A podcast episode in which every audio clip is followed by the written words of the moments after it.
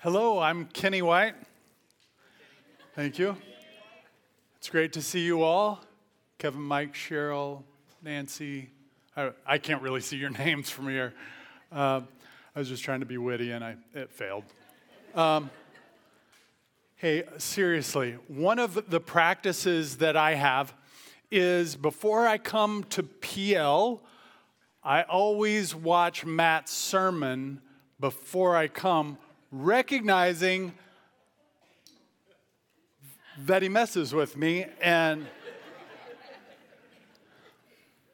so we do have some similar slides this week that he stole from me, but that's okay. It's fine. Uh, no, we're excited about this series. It's an amazing series. I hope your heart is encouraged. Uh, I hope it challenges you. Uh, I, I hope that uh, it inspires you. And I hope it calibrates you to God's word. One of the uh, well, I, am going to lead with this. Okay, so here's the deal. I'm about to tell you about a podcast that I am not endorsing. I'm telling you this ahead of time because almost always, whenever I refer to a movie or a podcast, I get an email where someone says, I can't believe, do you know this about that person? Okay, I'm not endorsing this, okay? Just so don't email me about it. Um, God bless you, I love you. Okay, the Joe Rogan Experience is a popular podcast, has a variety of things on his podcast, I'm to- told, from uh, alien conspiracies. Matt says it's not a conspiracy if it's true. You can do with it whatever. Uh, to political matters. And so Joe Rogan addresses that. Uh, about 11 or 12 days ago, he interviewed a guy named Matt Walsh. Matt Walsh is a commentator and author. You may be aware of him. Uh, he became popular from a documentary that he did entitled, What is a Woman? And he went around to different cultures. They asked the question, he got a variety of feedback. It shocked people that, it shocked people. I'll just leave it at that. We'll talk about it in a little bit. But Joe Rogan asked this powerful question. And here's the question why would God make people gay if it's immoral? That's a good question. It wasn't heated. It was a, a, great conversation that he and Matt Walsh were having. Matt Walsh pushed back a little bit on, okay, is it nature or nurture, that sort of thing. But he landed with this statement We all have a proclivity towards sin. It just happens that there, some are gay, but we all have a proclivity towards sin. That's where he landed that plane. And, and I just felt like, yeah, that's true, but we didn't quite go far enough. Here's what I mean Joe Rogan's question of why would God make people gay if it's immoral needs pushback. Here's the pushback. Whether it is nature or nurture, I'm not sure. What I do know is that God made people sexual.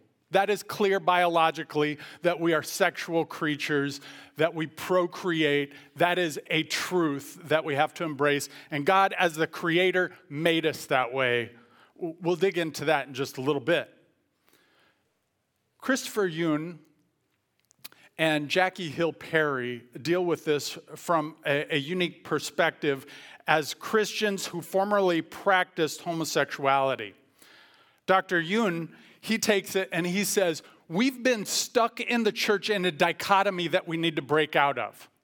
We have said things like this. We, we've categorized, rather, this way homosexuality and heterosexuality. And we've thought and discussed in these terms, and we need to stop that. Because God created us sexual creatures, we need to think in terms of holy sexuality.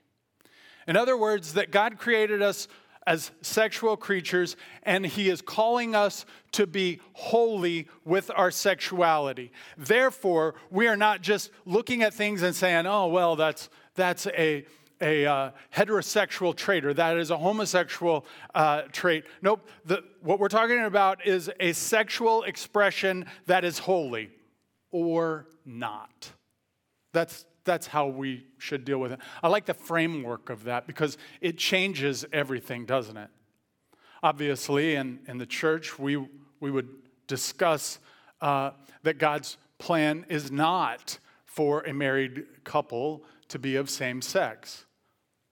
But sometimes we neglect that heterosexuality can also be out of bounds. Matters of pornography, of incest. Those are issues that exist outside of God's plan for holy sexuality.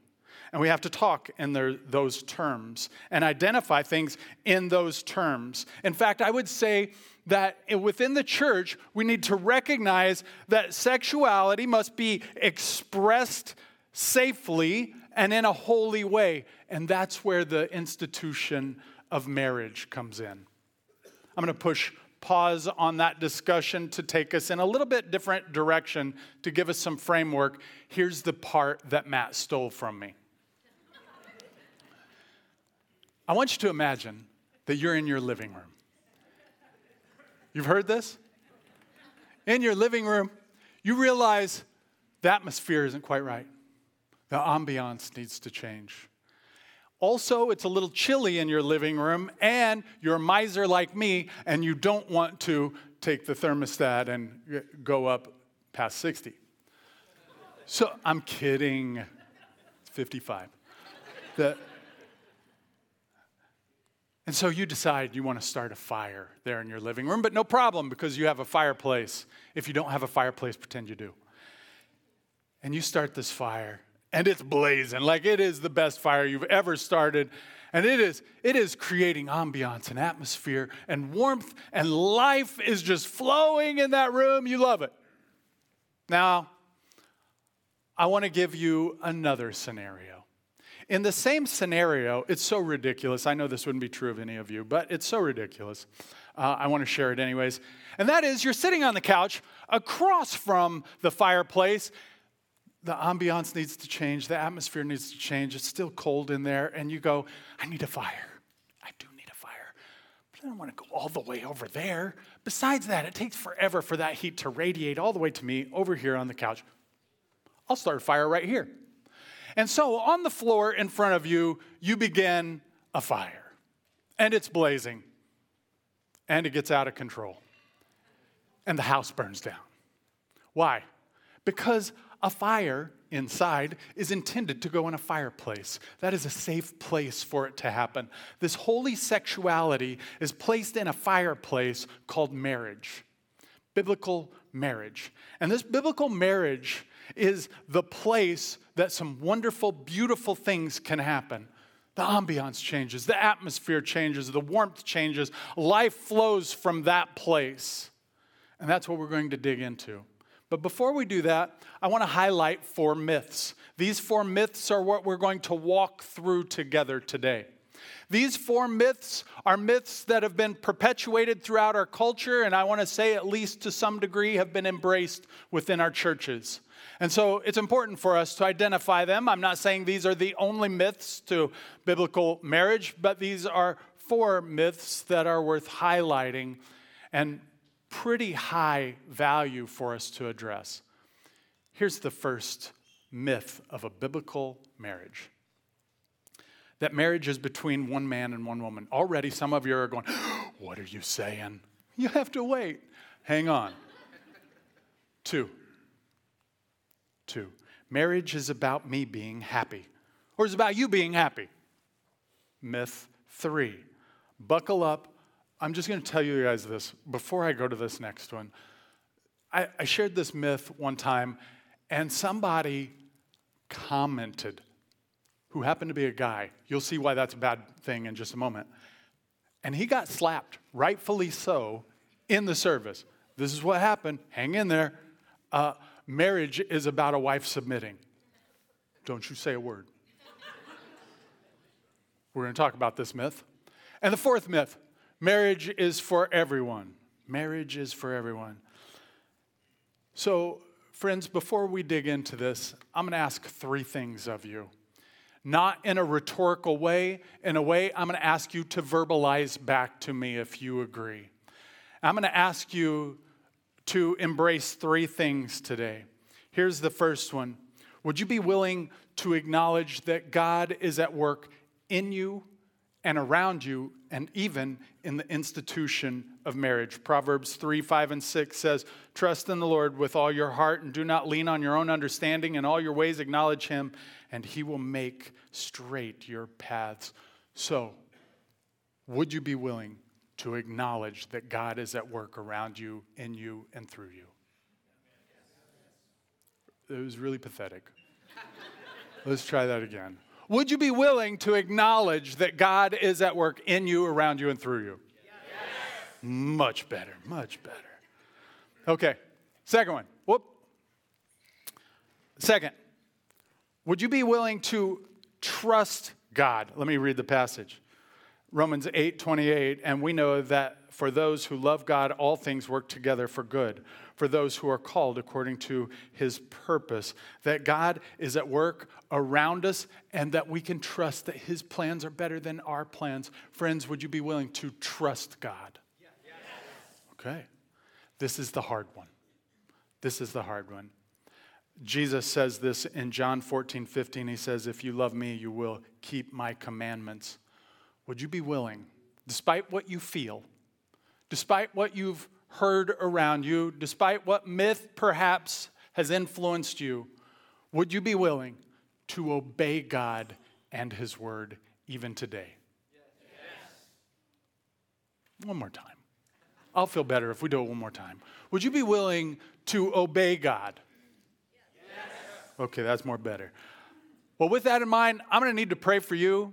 I'm going to ask you to pause and pray for me because if you're thinking, oh, I'm a little nervous at this topic, you should be me.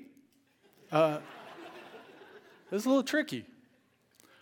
I'd appreciate your prayers. I'm going to pray for you, and we're going to jump in the Word of God together today. Let's pray. Jesus, we love you. We thank you and praise you and ask that you would be exalted and lifted up. We pray, O oh Lord, for your strength, for your courage, not just to hear these words, but to live these words out. We want to acknowledge that you are work, at work around us and in us and through us. We trust you, Lord, that your plan is the best plan. And Lord, we want to obey you. And sometimes it's really hard. So, would you give us strength to do that? I, I pray right now, Lord, that again, you would, you would shut me up and that you would speak through me, maybe even in spite of me today. We need your words, not my words. Not my thoughts, but your thoughts, O oh Lord. So we lean into you now as we walk through some myths that, Lord, we have embraced, that we have accepted.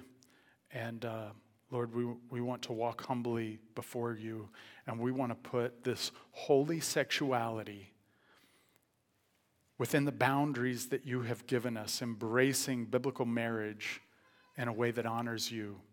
And it's in Jesus' name we pray. Amen. Amen.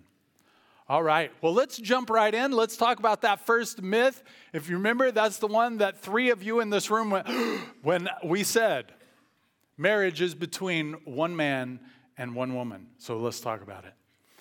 Marriage is between one man and one woman. By the way, we're going to be in a few places uh, throughout the scriptures. Some of them will be up on the screen, some, some of them will not be. So, if you have your Bibles, I want to encourage you to get those out and get ready. We'll look at Genesis 1 and 2 in just a moment. We're going to jump down to verse 27 in just a moment, but I want to start with this Uh, God is the owner and designer of marriage. Within the garden, God institutes marriage as a holy institution, separated for Him and by Him. And because he is the author, and because he is still alive, and because he is still present, he is the only one who can change what marriage is. I have an uncle. His name is Jim. Love my uncle Jim.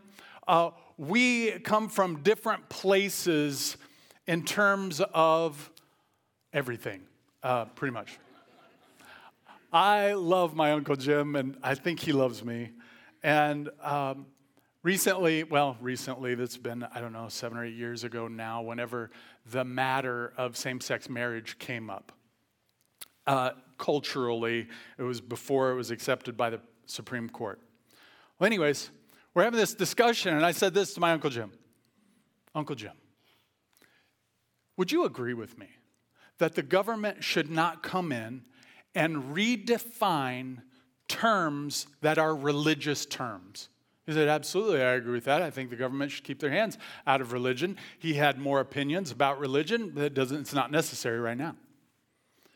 And then I said, Okay, so if you agree with me on that, would you also agree that though, as a Christian who is a citizen, and I can vote or I could even run for office, even though that is true, as an organization, a church can't redefine terms that are the government's. In other words, I can't hold a, a, a church meeting and say, uh, really, what you mean by this boundary, uh, Minnesota, actually goes all the way to Madison, Wisconsin. I, I can't change that. Uh, uh, our church can't change that law, right? Like, we can't redefine what the law has given us because that's not our place. And he goes, Absolutely. I believe in the separation of church and state. And I said, Well, that's great. Uh, another question for you, Uncle Jim. Where, who came up with marriage? And he said, Well, uh, the government did because the, the government is the one who gives a license. Uh, so they acknowledge that you're married. And I said, wait, wait, wait a minute. Uh, so if that were true, then marriage would have started with the United States. But we know that marriage predates the United States. And he goes, uh, I guess that's true. And I said, let me make a suggestion that within the Christian scriptures, uh, the, the Bible and the Old Testament, uh, we see affirmed throughout, but starting in Genesis, that God is the institutor of marriage. Therefore, He's the definer. Therefore, the issue of marriage is uniquely religious. Therefore, the government doesn't get to change definitions. And he said, I think we do agree. It broke his heart, but he agreed. And here's, here's where I'm going with this the government can make some decisions that are uh, tax. Uh, uh, tax based, they, they can make those sorts of decisions. But we have to look at the scriptures on definitions especially definitions that are uniquely biblical.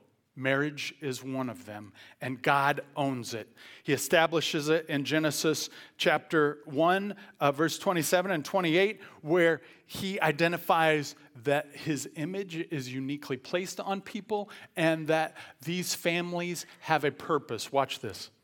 Uh, verse 27, Genesis chapter 1. So God created man in his own image. In the image of God, he created him. Male and female, he created them. Let me pause there for just a second. Uh, let's not miss that. Who creates? God. God creates. So it's God's plan? Yeah, it's God's plan. What is God's plan? That he creates them male and female. Oh, two genders. Interesting. He creates them male and he creates them female. Why does he do this? He does this for the sake uh, of his image, that the male image and the female image uniquely, creatively reflect his image, and that God created him that way. As God is identifying this institution of marriage. It's going to become very clear that this one male and this one female come together in the institution of marriage. That God didn't make a mistake when He made you male, and God didn't make a mistake when He made you female. That these are ordained genders that He has given you from birth, period. That's it. We're going to see where this comes from and why it comes from that place that God has a plan in verse 28. He goes on to say, And God blessed them, and God said to them, Be fruitful and multiply. Have seven kids. I took that personally. I engaged in, in okay. Fill the earth, subdue it, have dominion over the fish of the sea, over the birds of the heavens, over the, every living thing that moves on the earth. God wants people to be stewards of creation, His creation. That's what God wants. And so God makes them male and God makes them female and brings them together in this institution of biblical marriage. And in this institution of biblical marriage, He gives them purpose. And unites them with himself. Marriage is not about just uh, one man and one woman. Marriage is about one man, one woman, and one God, even clarified more in Ephesians chapter 5. If you have your Bibles, please turn there. In Ephesians chapter 5, Paul is talking to the Ephesians about this wonderful institution of marriage. And he says this This mystery is profound. And I am saying that it refers to Christ and the church. What does? Marriage. What am I saying? I'm saying that this holy institution of biblical marriage exists in part to show us a reflection of Christ and a reflection of the church, how sacrificially this husband will love this his bride and this bride will sacrificially love her husband and follow him. And and that this is this beautiful picture that the world looks on and goes that's not natural. That is supernatural. Like, there is no way that someone loves sacrificially uh, another person like that. There is no way that someone naturally follows and loves her husband like that. It, that must be supernatural. Tell me more. And this is a picture of that. This marriage is a picture of that. Uh, some people will say, well, well, well wait a minute. What, what else do you have there? Well, in Genesis chapter 2, for example. In Genesis chapter 2, starting in, uh, in verse 22, or I'm sorry, let me go to a different place. Uh, verse 24. Therefore, a man shall leave his father and his mother and hold fast to his wife, and they shall become one flesh. And the man and his wife were both naked and were not ashamed. This is chapter two. This is still in the garden. This is in the presence of God. What do we see? Not just that these two people aren't wearing clothes and it doesn't bother them. That's, that's not just the picture here. There's more than that. Uh, it's that they can be completely vulnerable towards each other and not be ashamed. Not just towards each other, but also towards God. There is nothing to be ashamed about.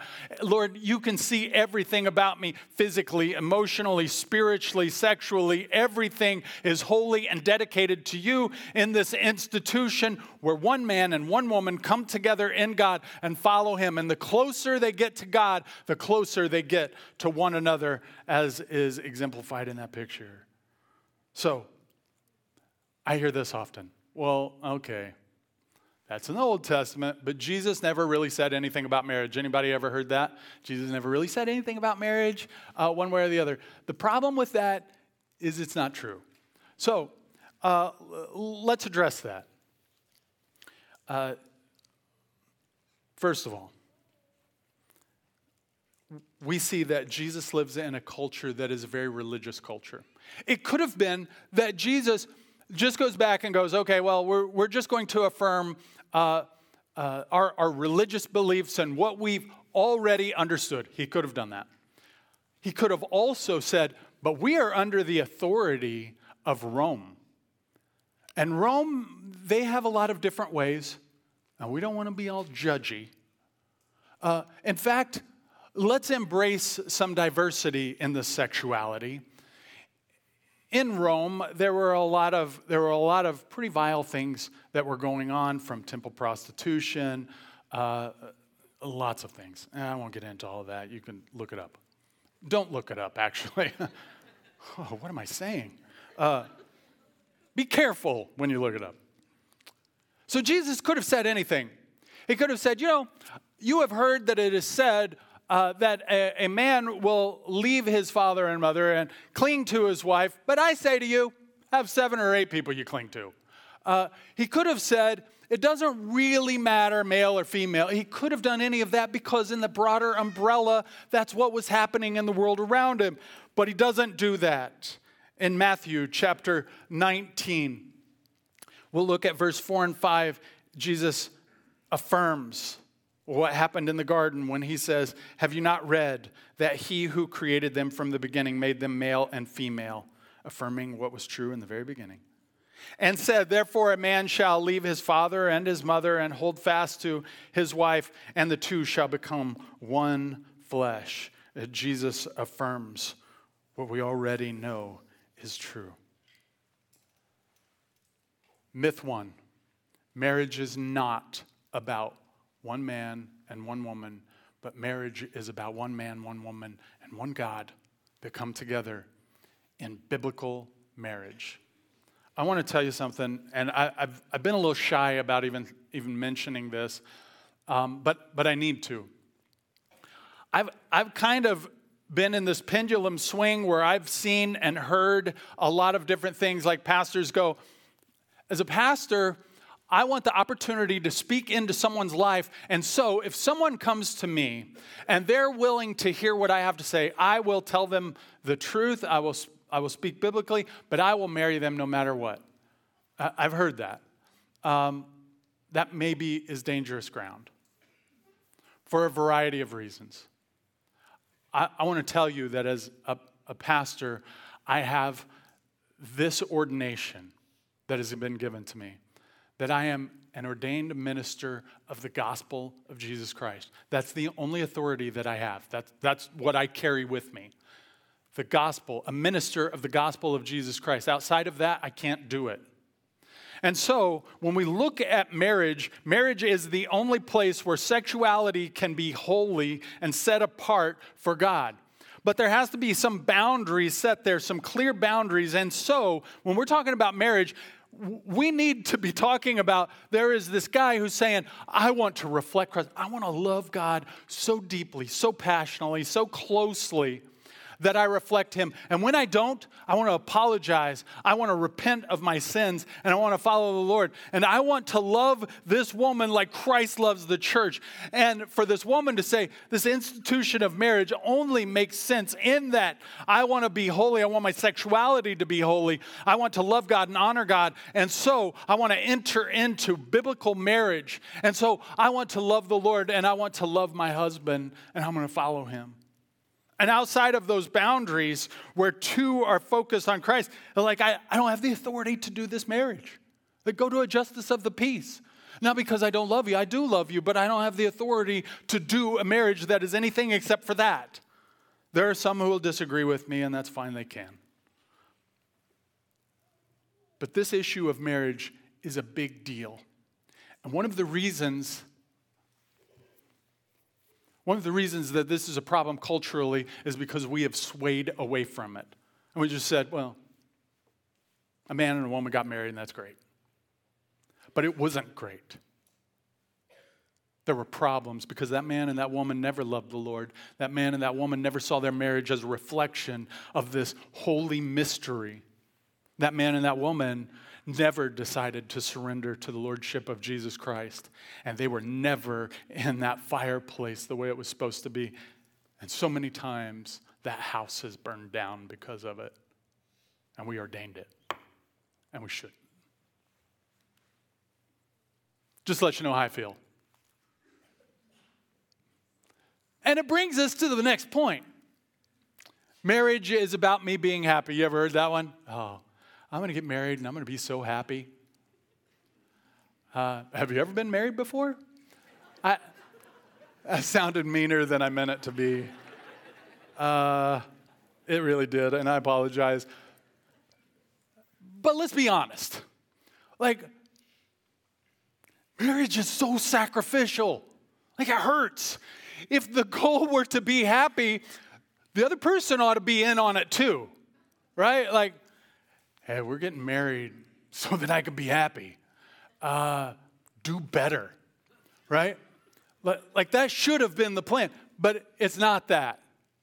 And if the goal is for the other person, yeah, you, you're going to make me happy, or else. I don't know what else is. Or else. Uh, that's a problem. People have said it this way marriage is actually not about me being happy, so marry wisely because you will not experience just a little bit of hell if you don't.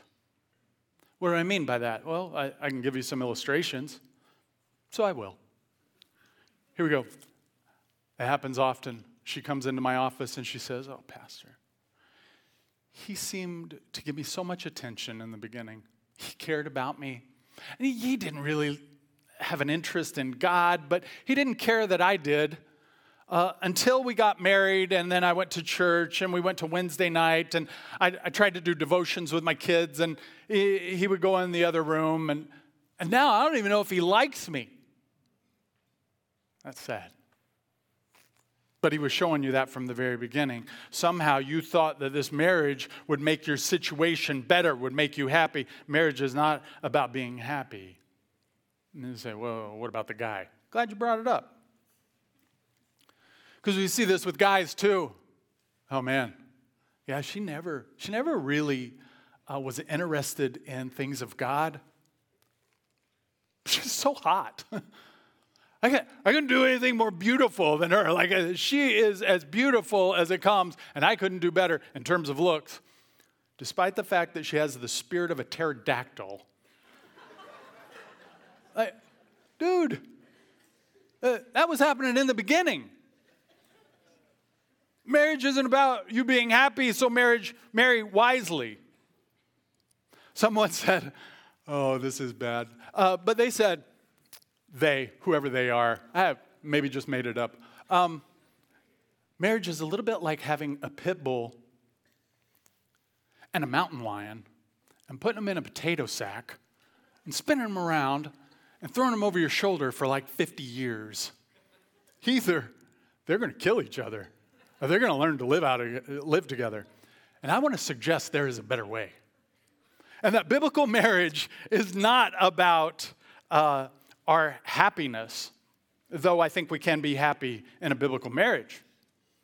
And it's not just about our situation, like our marriage isn't going to make things better. Uh, uh, um, one of my mentors, just before I got married, had been married for like 200 years, so I thought, he knows something. Uh, what should I do to prepare for marriage? He said this get healthy. Get healthy spiritually, physically, emotionally. And make sure she's healthy too. Because you get two sick people together and you don't get better. You need to get healthy. If, if I were going to share that advice, I'd frame it a little bit differently today. I, I'd say it this way live a life that is holy. Mm, how does that start? That starts by surrendering to the Lordship of Jesus Christ, asking Him in your life as your Savior of surrendering to Him day by day, moment by moment, of doing what we did earlier when I said, if God calls you to obey Him, will you obey Him? Yes, I'll obey. That we obey Him. That holiness is not something that we earn, it is something that is given to us by the work of Jesus Christ. And because, that, because Jesus has, has imputed that holiness onto us, we now have the Spirit indwelling us to live it out day by day, moment by moment. Get healthy. Be holy. So, marriage doesn't fix my situation if you're worried about feelings. Also, I hear this as well, and I, want to want to address it. It maybe could have fallen in a different place in the sermon, but it made sense in my head, so I stuck it here. And this is what it is I, I can honor God without the law. In other words, I don't need a marriage license to honor God in marriage, except you do. Romans 13. Let every person be subject to the governing authorities, for there is no authority except from God. And those that exist have been instituted by God. Therefore, whoever resists the authorities resists what God has appointed. And here's the kicker and those who resist will incur judgment. If the government said, you can get married, but to get married, you need to worship the President of the United States. That would be wrong. And we should absolutely rebel against that. They are not, however, doing that. They are saying, we want you to register. Now, that's inconvenient. Yep. Uh, also, we'll give you a tax break. Oh, that's what they're telling us. They're not asking us to not obey the scriptures. What am I saying? I'm saying that some people use this spiritual talk to get out of doing the right things. And if they're willing to do that in the beginning, they'll do that their whole marriage. And they'll shortcut everything. If we're going to have a biblical marriage and this fireplace that God has given us for holy sexuality, then it's going to require us to at times do the hard things no matter what we feel. Sometimes it's just a matter of doing the right things. So I'm already leaning into it. We'll go to the next idea in this. Marriage is not about making us happy. Well, what is it? Well, let's get to the facts. Marriage is about making us holy. 1 Peter 1 14 through 16. As obedient children, do not be conformed to the passions of your former ignorance. But as he who called you is holy, you also be holy in all your conduct since it is written, You shall be holy, for I am holy. Even marriage is given to us for the sake of holiness. You maybe have heard this that someone will say a comment like this Oh, she, she grades on me. She says this. She does this. Whatever this is, whatever, whatever it is a friend of mine who's a counselor, he uses those for teachable moments and he says things like this in those situations. Would you say that she's like sandpaper to you? Yeah, actually, that's a very good term. That's exactly what it feels like sandpaper. And he goes, Good, because you're a rough piece of lumber and you need smoothed out. Lesson learned. Why? Because marriage is about holiness. And sometimes God uses the other person in our life to smooth us out, to make us more usable for Him. God wants us to be holy. And in marriage, immediately as we start to care for the other person, we realize that we're going to have to sacrificially give. That means we're going to give up things that we want, that we like, that we prefer for the sake of the other person. Uh, also, within this institution of marriage, we have to recognize that God has a plan. Early on, we saw that plan in Genesis chapter 1, right? Be fruitful and multiply. In other words, kids are supposed to happen within this institution of marriage, this fireplace where holy sexuality is placed in. Children are supposed to happen.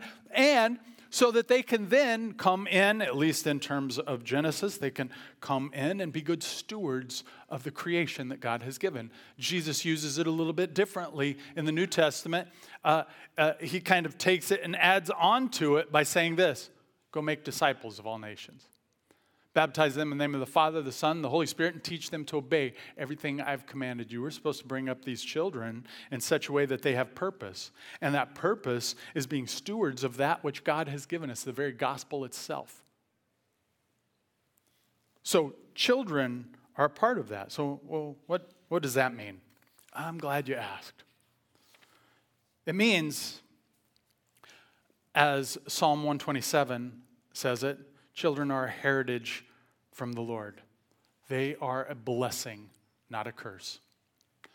In other words, that in the framework that God has given us for a biblical marriage, children are supposed to uh, um, be born. It's a place for them to exist with a father and a mother growing in purpose to make disciples of all nations of stewarding that creation that God has given us, the children are a blessing. That life is perpetuated, which means that we think God is the ordainer of life. And if God is the ordainer of life, then we need to let life live. What am I saying? I'm saying that abortion has never been embraced by the church as a practice. We've never, ever, in the history of the church, gone up to someone who is pregnant and say, I assume you're going to get an abortion. You know why? Because that's vile. It's against the very plans of God. It is life that is being perpetuated. That is not a political stance, that is a theological stance based on God's word and the practice of the church. One of the earliest written documents that was given within the church is a thing called the Didache. It's the teaching of the 12. The 12, when they taught, one of the things that they clarified in their teachings is that abortion is abhorrent and is not acceptable. Life is supposed to be perpetuated in this institution of marriage so that we can be on mission with God to steward the creation that God has given us. Procreation is a part of that, and we embrace life. You can do it differently, but you take the fire out of the fireplace and you burn the house down. But it's your call. Somebody uh, will say, inevitably, okay, if one of the reasons is procreation, what if we can't procreate? Well, marriage is also about recreation, recreating. Proverbs says it this way Let your fountain be blessed and rejoice in the wife of your youth. That's good. Song of Solomon says it this way. If there are kids here, you might want to cover their ears. I'm just kidding. But listen to how Solomon says it, talking about recreation within marriage. Awake, O north wind, and come, O south wind, blow upon my garden, let its spices flow. Let my beloved come to his garden and eat its choicest fruits. Whoa.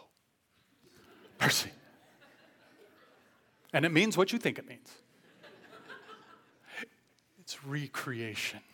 It's recreation. And marriage is a place where that can happen in beautiful and profound ways. It's not about our happiness, it is about holiness and setting that sexuality within the fireplace where it can bring ambiance and an atmosphere and warmth and life to all who would experience it. So, we recognize marriages with one man, one woman, and one God.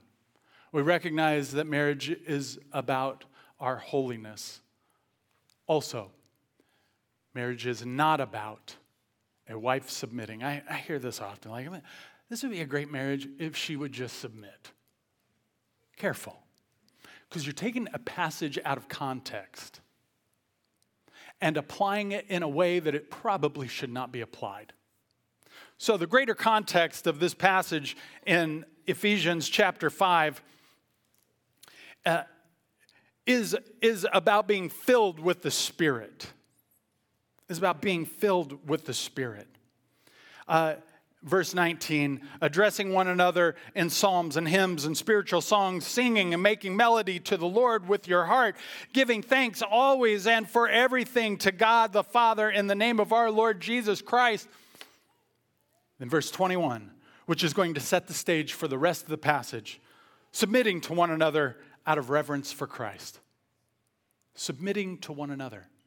A man submitting to a woman, a woman submitting to a man. And then Paul's going to show us what that looks like. How is that practically played out? We need to know, Paul. Tell us, please. And he does. Wives, submit to your own husbands as to the Lord. Remembering that, that Paul, in just a moment, is going to remind us that this mystery is of this mystery of marriage is of Christ and the church. That, that that is the beauty that is being symbolized in this marriage. And wives, just like the church, loves her Savior and cares for him and walks with him and follows him. Do that. But that's not all. Men, how do you submit to one another? Well, Paul tells us. Empowered by the Holy Spirit, he says, Husbands, love your wives as Christ loved the church and gave himself up for her. What does that mean? Well, let's talk about it. Uh, Jesus is willing to go to the cross for our sins collectively, right? What, what he doesn't do is go, I'll go to the cross if you just be nicer. Like, if you wouldn't nag me all the time, church, I'll sacrifice for you. He doesn't do that. Because Jesus is love. Jesus, out of love, in love, goes to the cross, sacrificially giving himself for his bride, the church. Sacrificially. In a way, it's transactional in that it, it extends life to a group of people, but he's going to do it regardless of the outcome. It is the will of the Father for him to sacrificially give. Men, it is the will of the Father for us to sacrificially give. I want to make a suggestion today, and that is this a man who loves his wife as Christ loves the church and sacrificially loves her in a way that is submissive to the Lord and to his beautiful bride He's not going to have a problem with a wife who loves the Lord and is willing to join him and follow him. Submit that. I could be proven wrong. We're at, uh, I think, year 26, and I haven't so far. So, what are we saying? We're saying that marriage is not about a wife submitting to a husband, but rather a man and a woman submitting to the Lord in reverence and that playing out in practical ways of a man sacrificially loving his wife and a wife who is willing to follow her husband and love him. And the fourth myth is marriage is for everyone. I always feel bad. Sometimes I'm, I'm in these group settings with single people, and it's like, it's like some people can't help themselves. So, you got a boyfriend yet? You got a girlfriend yet? Hmm? Won't you just be happier when you're married? Marriage isn't for everyone. In fact, I want to suggest that all of us have had times in our lives where we shouldn't be married. Remember being five? Shouldn't have been married. no reason. Uh, some people should never be married for a variety of reasons. Paul is going to identify those uh, in 1 Corinthians chapter 7, verse 32. He says this I want you to be free from anxiety. Anxieties. I, want to be free from anxieties. Tell me, Paul, please. He says this The unmarried man is anxious about the things of the Lord, how to please the Lord. So, in other words, an unmarried person, they still take this holy sexuality approach in this time where they are not married, their focus and attention is strictly and completely on God. Like, my priority is God and serving Him. That, that's where I get to focus, according to Paul. In verse 33, but the married man is anxious about worldly things, how to please his wife, and his interests are divided. Now, I, I want to say this that you can please God and your spouse. Like that's not mutually exclusive always. But the matter of attention uh, can be divided. I want to take care of my wife. I want to make sure she's doing well. I want to care for her. I'm trying to understand where she's coming from on matters that maybe we have differing views on. Uh, we're, we're, talking, we're, we're trying to understand one another, trying to love one another. Meantime, I, I also want to honor God. And that, that's what Paul is talking about. There's this, this little bit of tension in the married person's life that doesn't exist for the person who's single and they've taken their singleness and they've embraced holy sexuality and said, during this season, I'm going to be celibate and focus my attention on Christ. And then he goes on uh, in the rest of that passage, and the unmarried or betrothed woman is anxious about the things of the Lord, how to be holy in body and spirit, but the married woman is anxious about worldly things, how to please her husband. Uh, again, he's saying it's true for men, it's true for women on this. I say this for your own benefit, not to lay any restraint upon you, but to promote good order and to secure your undivided devotion to the Lord. Uh, Paul is communicating that marriage isn't for everybody. I know some faith practices, marriage is even considered a sacrament where uniquely you experience God, His grace and mercy through the sacrament of marriage. Some faith practices still practice that. I understand it, I get it, I appreciate it. I, I would even embrace that to a certain degree. But I would also say that marriage is not, not the only way that we can experience God. In fact, there is something beautiful about being single that allows for an intimacy with God that we don't get in marriage according to Paul. So, where are we at? Well, some things have been laid down before us, and we have decisions to make. And today, we can choose to place holy sexuality in this fireplace that is biblical marriage, whereby a man and a woman are united in God, whereby holiness is the focus, whereby they sacrificially serve one another, whereby they recognize the unique place of marriage and that God wants to use this marriage in holy ways to make to conform them more and more into his image. Marriage is that. But you can make it something different. You can choose to change God's plan. And if you do, it's very likely that you'll burn the house down. I mentioned earlier that we need to acknowledge that God is at work around us, that we need to trust God and we need to obey God. Uh, I also recognize that it is likely, with very little exception, that everyone in this room has been burned by this issue of sexuality. I recognize that even as we discuss things today, there are people here who perhaps have had a divorce that was unbiblical. Perhaps some that have struggled with same sex attractions. That there are some who have taken this holy sexuality and engaged in pornography. That there are some who have committed abortion. That there are some here that have put pressure on others to be married as if that was the highest goal in life. And there are others in this room who have demanded holiness from the other spouse while not engaging in holiness themselves.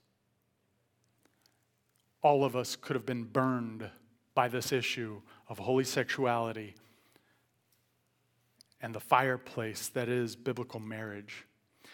And embers perhaps have come out into the living room and stung us. And so from this point, you might be asking, how do I become holy when I have been so broken? And that's a fair question. Today's message is not about condemning, but about giving hope.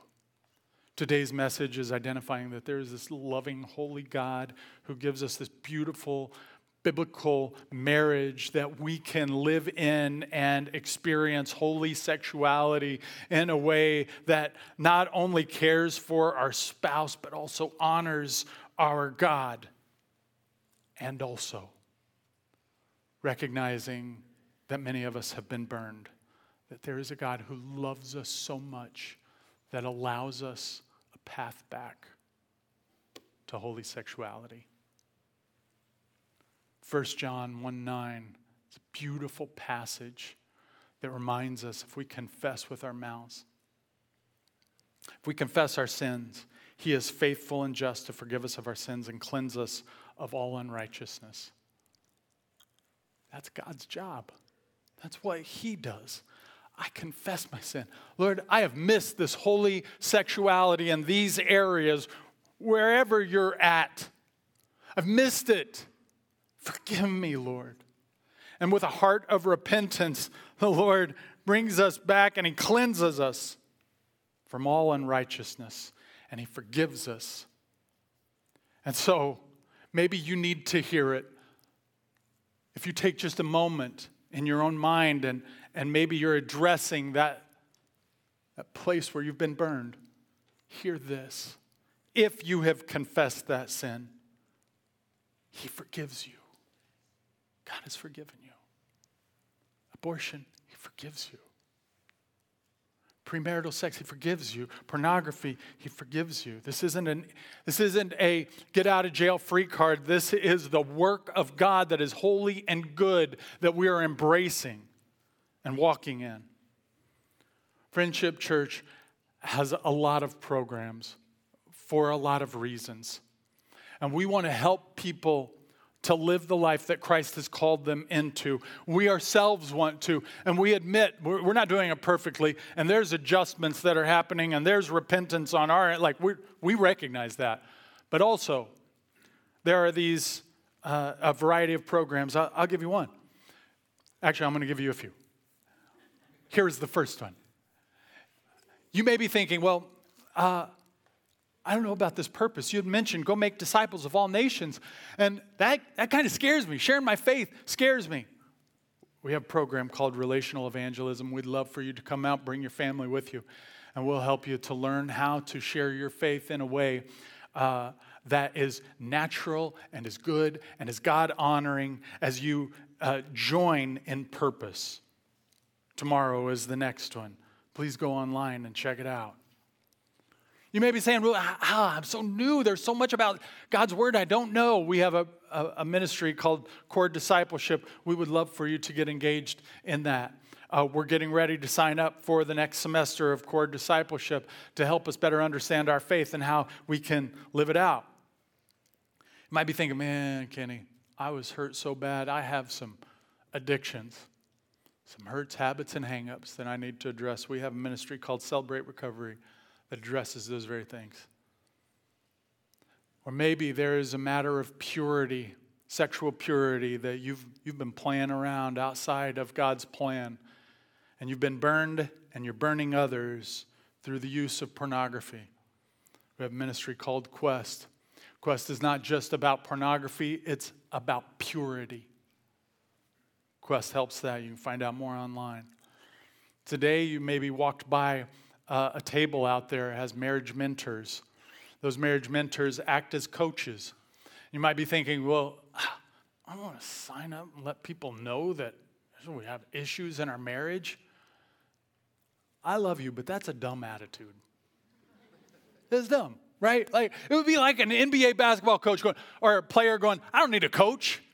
I got this. I know how to take a jump shot. I know how to, I know how to dribble the ball. I don't need a coach. Of course you need a coach. You always need a coach. Marriage mentors are coaches, they'll, help you walk in godly ways.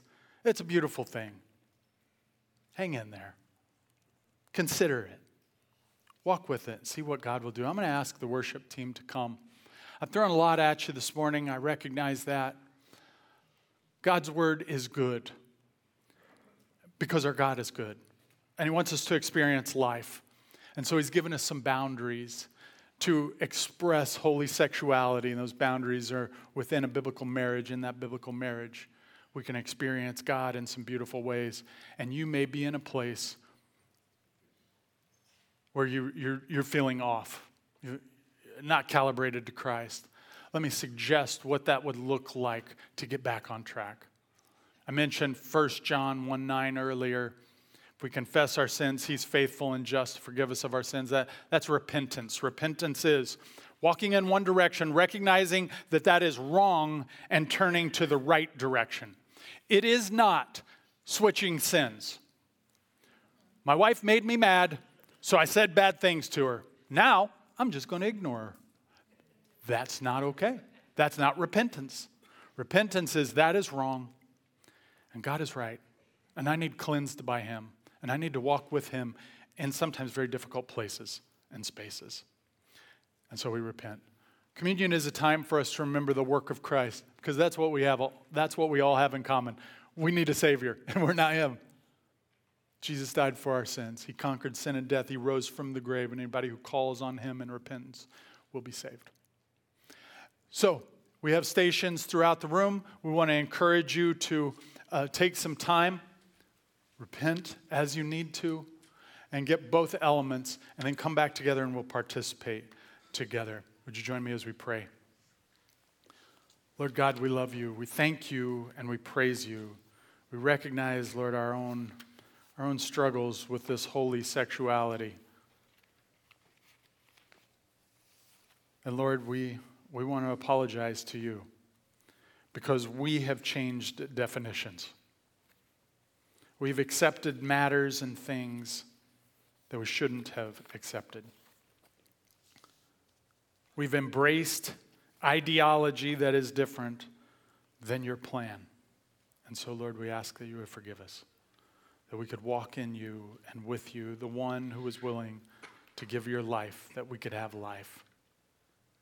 And it's in Jesus' name we pray. Amen.